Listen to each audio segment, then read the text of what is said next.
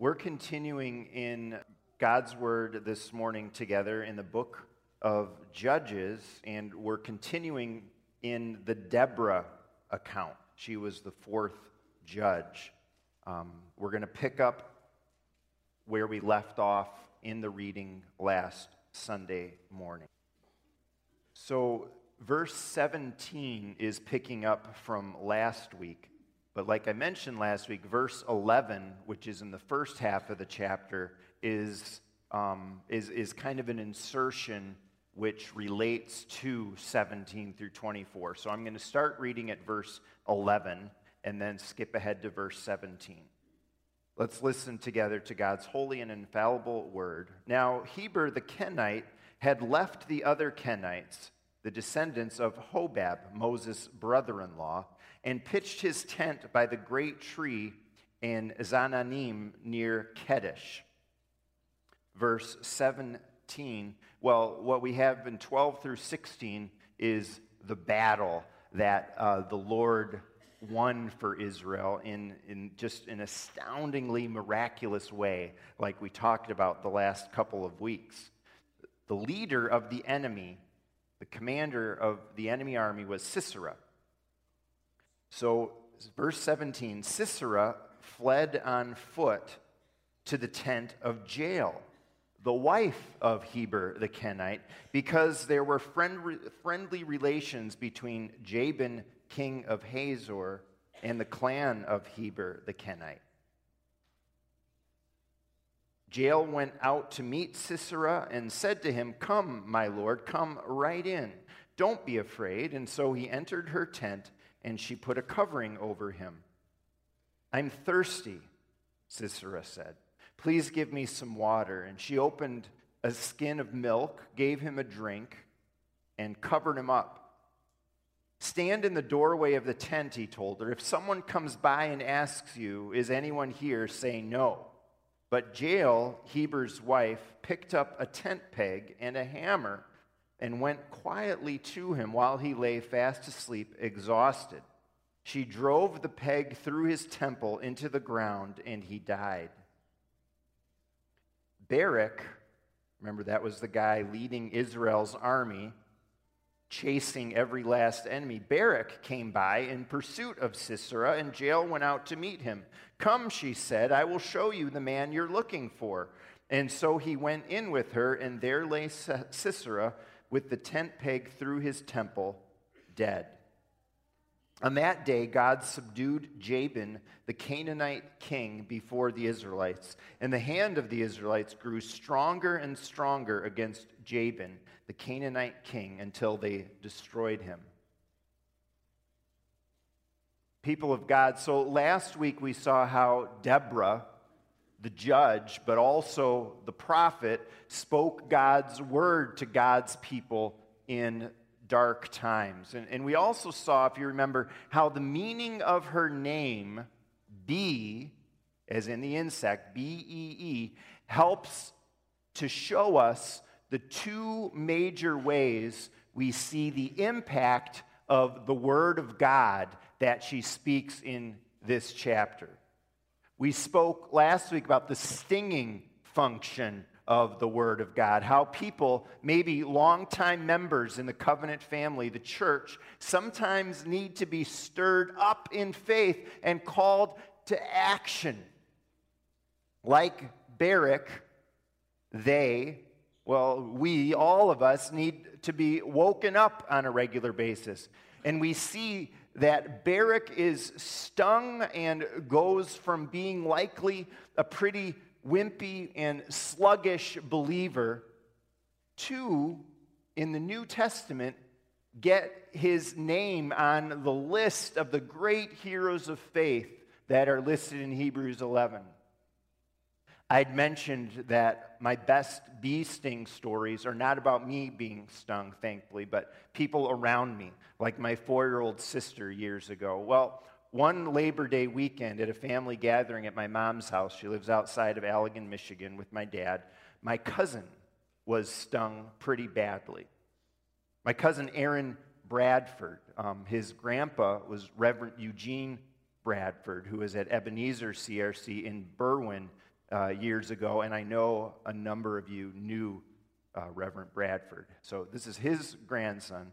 We were all out, my cousin, a couple years younger than me, we were all outside enjoying a beautiful day, and Aaron was drinking a can of beer.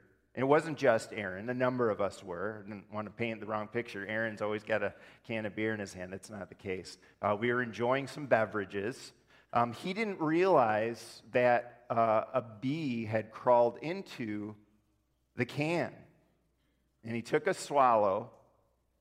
And of course, as he did, the bee went into his mouth and stung him in the back of the throat as it was on the way to his stomach. Extremely painful place to be stung, obviously. And plus, he and all of us were, were concerned about the swelling right near his airway, right?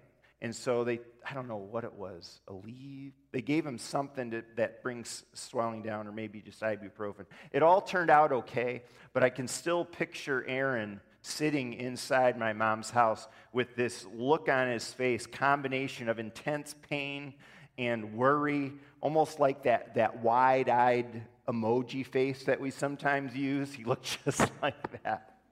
Well, one of the important functions of God's word continues to be to sting God's people in a sense. Like Barak last week, sometimes we need a little kick in the pants. And this is a, a critical function of the Bible. After all, Hebrews 2 says God's word is sharper than a two edged sword.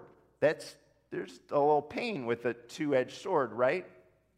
In the next part of the chapter that we read, God's word also has profound impact, but in a different way, more like honey. And that reminds me what do bees say when they return to the hive? Honey, I'm home. Did you know that it, in order to produce one pound of honey, two million flowers have to be visited? A hive of bees has to fly 55,000 miles to produce that pound of honey. Uh, one, and one bee colony can produce 60 to 100 pounds of honey per year. An average worker bee makes only about one twelfth of a teaspoon of honey in its entire lifetime. At home, we sometimes have peanut butter and honey sandwiches. We'll put honey on our cereal. I'll add a little honey to my smoothies to add sweetness. And now I know how much work goes into that honey we all enjoy. Uh, if you think about it, I mean, if a drop of honey, if you let it, if it falls on the ground, I mean, that's basically one bee's entire lifespan going to waste, which is a little sad. This second major impact of God's word that we read about in this chapter is mentioned in Psalm 119, verse 103, that psalm that's all about the Word of God. Verse 103 says, How sweet are your words to my taste, sweeter than honey to my mouth. So before Jael comes on the scene with her hammer and tent peg, we read in verse 11 about her husband Heber the Kenite. We're told that the Kenites were connected to Moses. Now, Moses is the biggest leader and prophet of God's people in the whole Old Testament. And when his name comes up, it's not for nothing. When his name comes up, when, when the writers of the Bible bring up Moses, we got to pay attention because it's for a reason. We read that the Kenites are descendants of Hobab, who is mother's Moses' brother in law. In other words, the brother of his wife Zipporah. Well, what, what's the point of all this? What's the significance of this? Well, the connection to Moses, the leader of God's people, this means that Heber had connections to God's people. He was shirt tail relation. And that's a really good place to be, right? To be have a connection with the people of God, this people that God was giving the land of Canaan to, you'd want to be connected to them as closely as possible. But Heber wasn't at the center of the covenant and the covenant people like Barak of Naphtali from last week, but he was more on the outskirts, like on the fringes of the church. Even more so on the outskirts because we read that he removed himself from the Kenites and pitched his tent elsewhere. And, and so we're beginning to see where Heber's allegiance was. His people had some connection with the covenant people, and as a result, had some connection with the Lord. They were within the bounds of God's grace, though on the very edge. But Heber chose to leave even that position, not of the center of grace, but still in the realm of God's grace. And we get even more evidence that Heber was dis- distancing himself from God and his people because we read in verse 17 that he had friendly relations with Jabin, the Canaanite overlord and king who Sisera worked for. And so Heber chose to be an ally with the enemy of Israel instead of choosing to be amongst God's people. Last week, we read that a woman, right, would get the glory for the victory and how it wouldn't be Deborah like you'd expect. Well, we find here that it turns out to be Jael who gets the glory for the victory.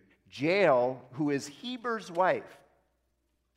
Sisera is fleeing the Israelites who are chasing down every last enemy after that battle. Sisera figures rightly that he should be safe in the tents of Heber, because Heber was a friend of his boss Jabin. But of course, he ends up not being safe there because of Jael's grit. And he actually, in, in telling her what to say, he unknowingly predicts his own death because he says, to Jael, stand guard outside the tent while I rest. If someone comes by and asks you, Is anyone here? say no. He was telling her to lie. He didn't realize that would actually be the truth because pretty soon only a dead person would be in that tent. Sisera's death is ironic in a different way, too. Uh, we find out at the end of chapter 5 which is a poetic and divine perspective on all the history in chapter 4. We learn there something we didn't hear in chapter 4 that Sisera, as part of his terrorizing of Israel for 20 years, also abused women. And something we wouldn't expect also is that a, a hammer and a tent peg were women's tools in those days. It was considered women's work to put up and take down the tents. So the next time you as a family go camping, remember the wife sets up the tent. But the point is that Sisera had a very deserving death for the type of guy we read he is. The man who has, for many years, treated women as objects, he's killed by a womanly object. So his wife Jael had apparently heard about Israel's battle with Sisera, and she very deliberately decides to side with God's people and with the Lord and against her husband Heber. He, wasn't around, apparently. Who knows what he was out doing, but he wasn't around. Um, he would not have been pleased with this. Um, the Bible talks about wives respecting their husbands, but obviously respecting the Lord comes first in our lives. And so Jael made the right choice here. More importantly, even than choosing God over her husband, as important as that was, um, in putting that stake through Sisera's temple, she was emphatically staking her claim with God's people and with the Lord Himself. So Heber and Jael, this husband and wife, as Kenites, were on the fringes of the church, sort of one foot in the world, one foot in the church among God's people. It could go either way for them. Heber went to the world, Jael went into the church, got closer to God's people. And, and this was through the power of God's word as it's being spoken through Deborah the prophet in this chapter. It somehow reached even Jael, and she responded.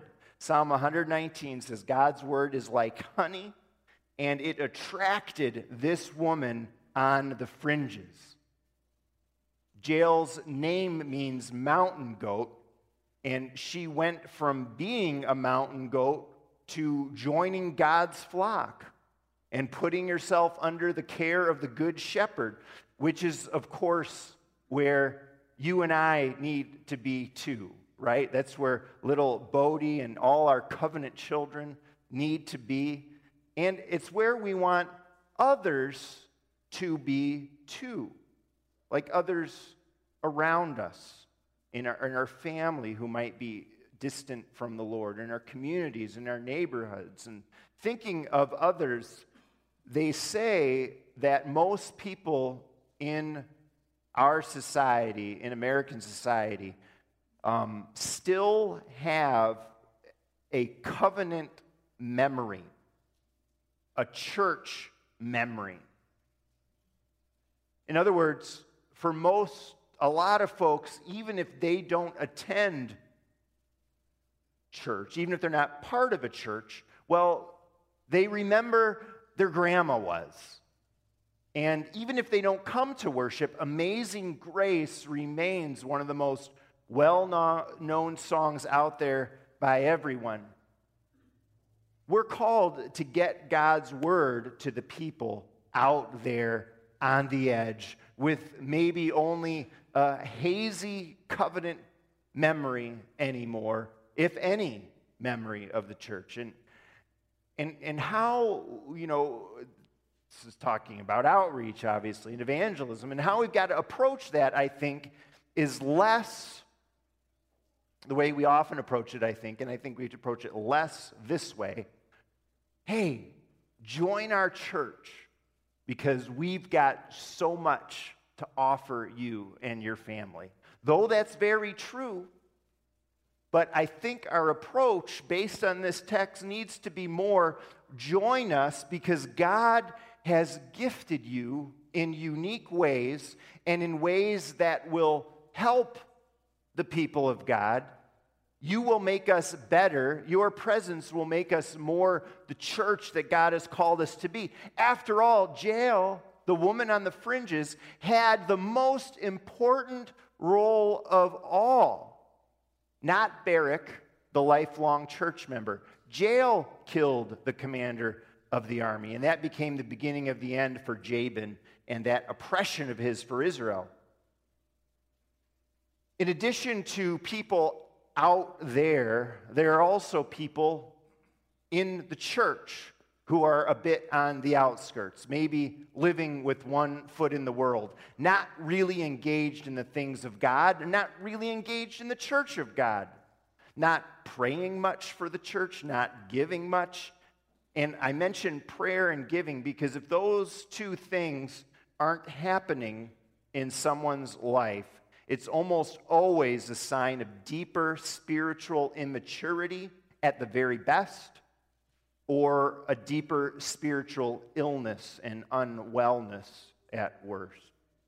We pray that God's word would reach people so that they can be drawn in and become part of the mission of the church. We need everyone's gifts to be all that we can be as God's church here at Faith. And if you feel this might possibly be you, one foot in the church, but one foot in the world, a bit on the outskirts of church life, I'd really encourage you to listen carefully because God may be talking to you through His word today and calling you, like Jael, to make a decisive and bold choice to step up, to step in. You want to stake your claim with God's people in life. You don't want there to be any ambiguity about your allegiance and commitment. And, and, frankly, the fact is, God's church at faith needs all of us, every single one, not just the people that we that that church people think of uh, as sort of the inner circle, not just the people who regularly serve on council, who, who are involved up front in worship, who are leading different ministries. If you don't, if you're not part of any of those groups, guess what though? You are needed too. Just like Jael was needed, who was on the edges, but then God used her to do an important work because she made a bold, decisive choice to stake her claim with the people of God. And, and so God's word has this amazing double edged purpose. Like Barak, any number of us need to be stung a bit, woken up. We need to be strengthened for battle, and we need to become more courageous in our lives instead of always playing it safe. And like honey, God's word also can attract and draw those on the fringes in. Genesis 3:15 back in that first book of the Bible, the first chapters, it has that great promise that though humankind fell into sin, the promise is that God will save his people. And to accomplish that purpose, God uses not only the already engaged and involved, but also those on the edges to drive a stake into the head of the serpent. We're all important in this operation in the battle against the enemy, uh, from our little babies to our little children and students and so on up, all the rest, all ages, all backgrounds, no matter where the, in what the extent of your commitment is right now. Uh, and there are people not yet here as well who God wants to draw in and use and who are vital to our mission, who, who God will use with their talents and the relationships they have. And if, if they're not in the church and in the world, that means they may have many more relationships in the world than we do who are part of the church community. And, and, all of this is so that more and more people become part of the Lord's flock. And so that more and more people are living their lives in the best way possible, which is under the care of our good shepherd. Jesus, God's word become flesh, used this twofold strategy uh, when he walked this earth, right? He stung the Pharisees, the religious leaders who, who needed to be jarred, but they were numb. They resisted, they didn't wake up to, to God's word challenging them. And, and we certainly don't want to be like that. We, we want to respond. Jesus also often used honey with the sinners, the outcasts, the people on the fringes of the covenant family. And many were drawn right into the center of the family of God. Even, even all of us, right? Sinners like us. This account of Sisera prefigures, looks ahead to the time when, when stakes were put in Jesus' hands and feet on the cross to destroy the enemy, the devil himself. And from there, Jesus rose again, and by his Spirit, God's word and the message of his salvation and grace would go out to all the world, and now we become part of the task of sharing his word that has such an impact. And once we're stung by God's word, woken up, or sweetly drawn in, we're called to pollinate the world. maybe the third most likely function of bees that we think of. We're called to pollinate the world with God's love and grace and truth. And we talk about being salt and light, right? Um, that means that we're called to bloom for the Lord in our lives out there, to live lives that attract others to Jesus, to his people, to the Father's family, to the church. And God's word can have the impact it needs to have in our lives and from our lives out there if we would but ask the Holy Spirit to use us more. Let's pray.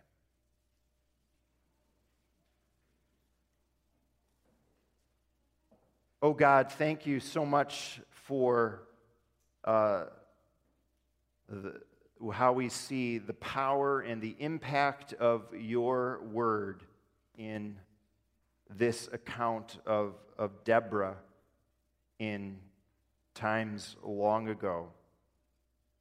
Thank you, O oh God, how, for how your word continues uh, to have uh, an impact. Lord, uh, 2 Timothy 3 says your word is powerful and effective. May your word have powerful effect uh, in our church, with and among the people that we have relationship with. Lord, jolt us where we need to wake up. We can be very lazy. We can. And so, Lord, wake us up to what you have for us. And Lord, draw in with the sweetness of your word those on the fringes, those in society who um, barely have a covenant memory anymore. And, and use us, Lord, even us, uh, in this great mission of, of reaching people with your word. Help your people uh, to bloom wherever you have us be, even in this week to come, even in the rest of this day. In your name we pray. Amen.